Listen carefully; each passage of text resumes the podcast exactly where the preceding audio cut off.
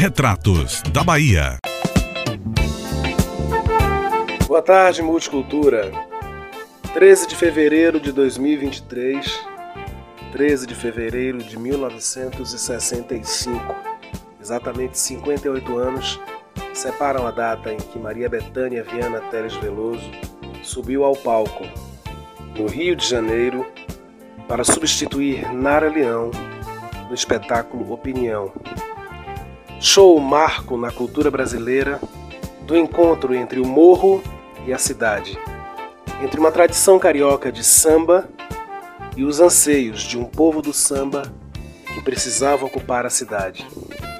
Betânia foi para o Rio de Janeiro com 18 anos e fez com que o Brasil ouvisse, sentisse e talvez até entendesse a grandeza da sua obra desde aquele momento. Sobre isso, o poeta e antropólogo Marlon Marcos escreve no livro Oiá Betânia os mitos de um orixá nos ritos de uma estrela. Nara Leão, sem nunca ter visto Maria Bethânia em cena, e sim só através de gravações do show Nós, por exemplo, acabou acatando a indicação de Roberto Santana, uma espécie de produtor artístico e executivo dos Meninos da Bahia, que teve um namoro com Nara, além de outras pessoas, inclusive as do grupo Teatro dos Novos, os mentores do Vila Velha, que tinha a atriz Nilda Spencer. E esta ficou sendo responsável a transmitir para Betânia o convite feito pelos organizadores do espetáculo Opinião.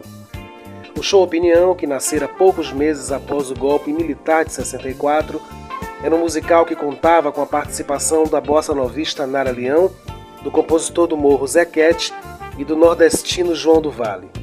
Fazia um show protesto com letras engajadas que mostravam as realidades duras do Brasil urbano, Zequete, do Brasil rural, João do Vale. O momento mais esperado do show era a interpretação moderada de Nara Leão sobre a canção Carcará. Com a chegada de Maria Bethânia em sua carga dramática, meio água, meio sertão, a interpretação de Nara sobre o Carcará acabou por ser esquecida, e foi esta canção que apresentou ao Brasil talento interpretativo da baiana. Tudo que esse parágrafo de Marlon descreve representa o nascedouro da estrela Maria Bethânia para o Brasil. Interessante como história e memória são importantes.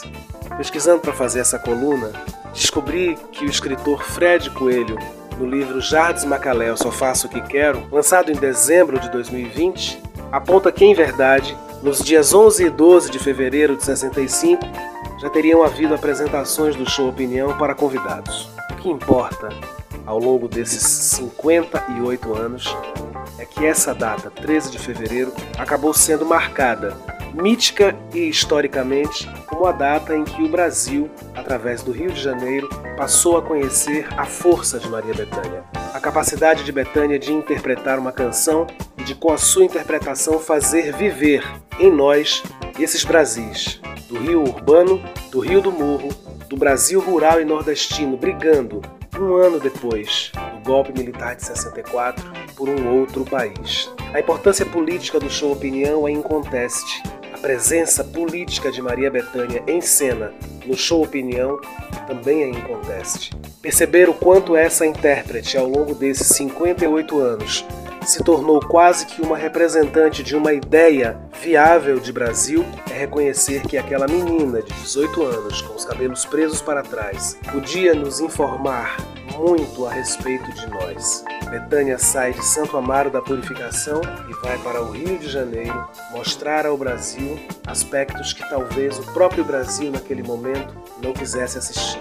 A riqueza de Nara Leão, que estreou esse espetáculo, a força de Nara, a partir da sua delicadeza e da sua singeleza, o lugar de menina branca de classe média da Zona Sul carioca, cedeu à mulher negro-mestiça baiana, filha de Ançã, do recôncavo, cheia de azeite de dendê e ao mesmo tempo cheia de uma força sertaneja que dialogou diretamente com aquilo que a canção Carcará dizia e diz. Tenha sido em 11 ou 12 ou 13 de fevereiro de 1965 ou não, o que importa de fato é que há 58 anos, no mês de fevereiro, o mês que Maria Bethânia mais gosta, dito por ela própria, nós temos essa presença na música e na cultura brasileira.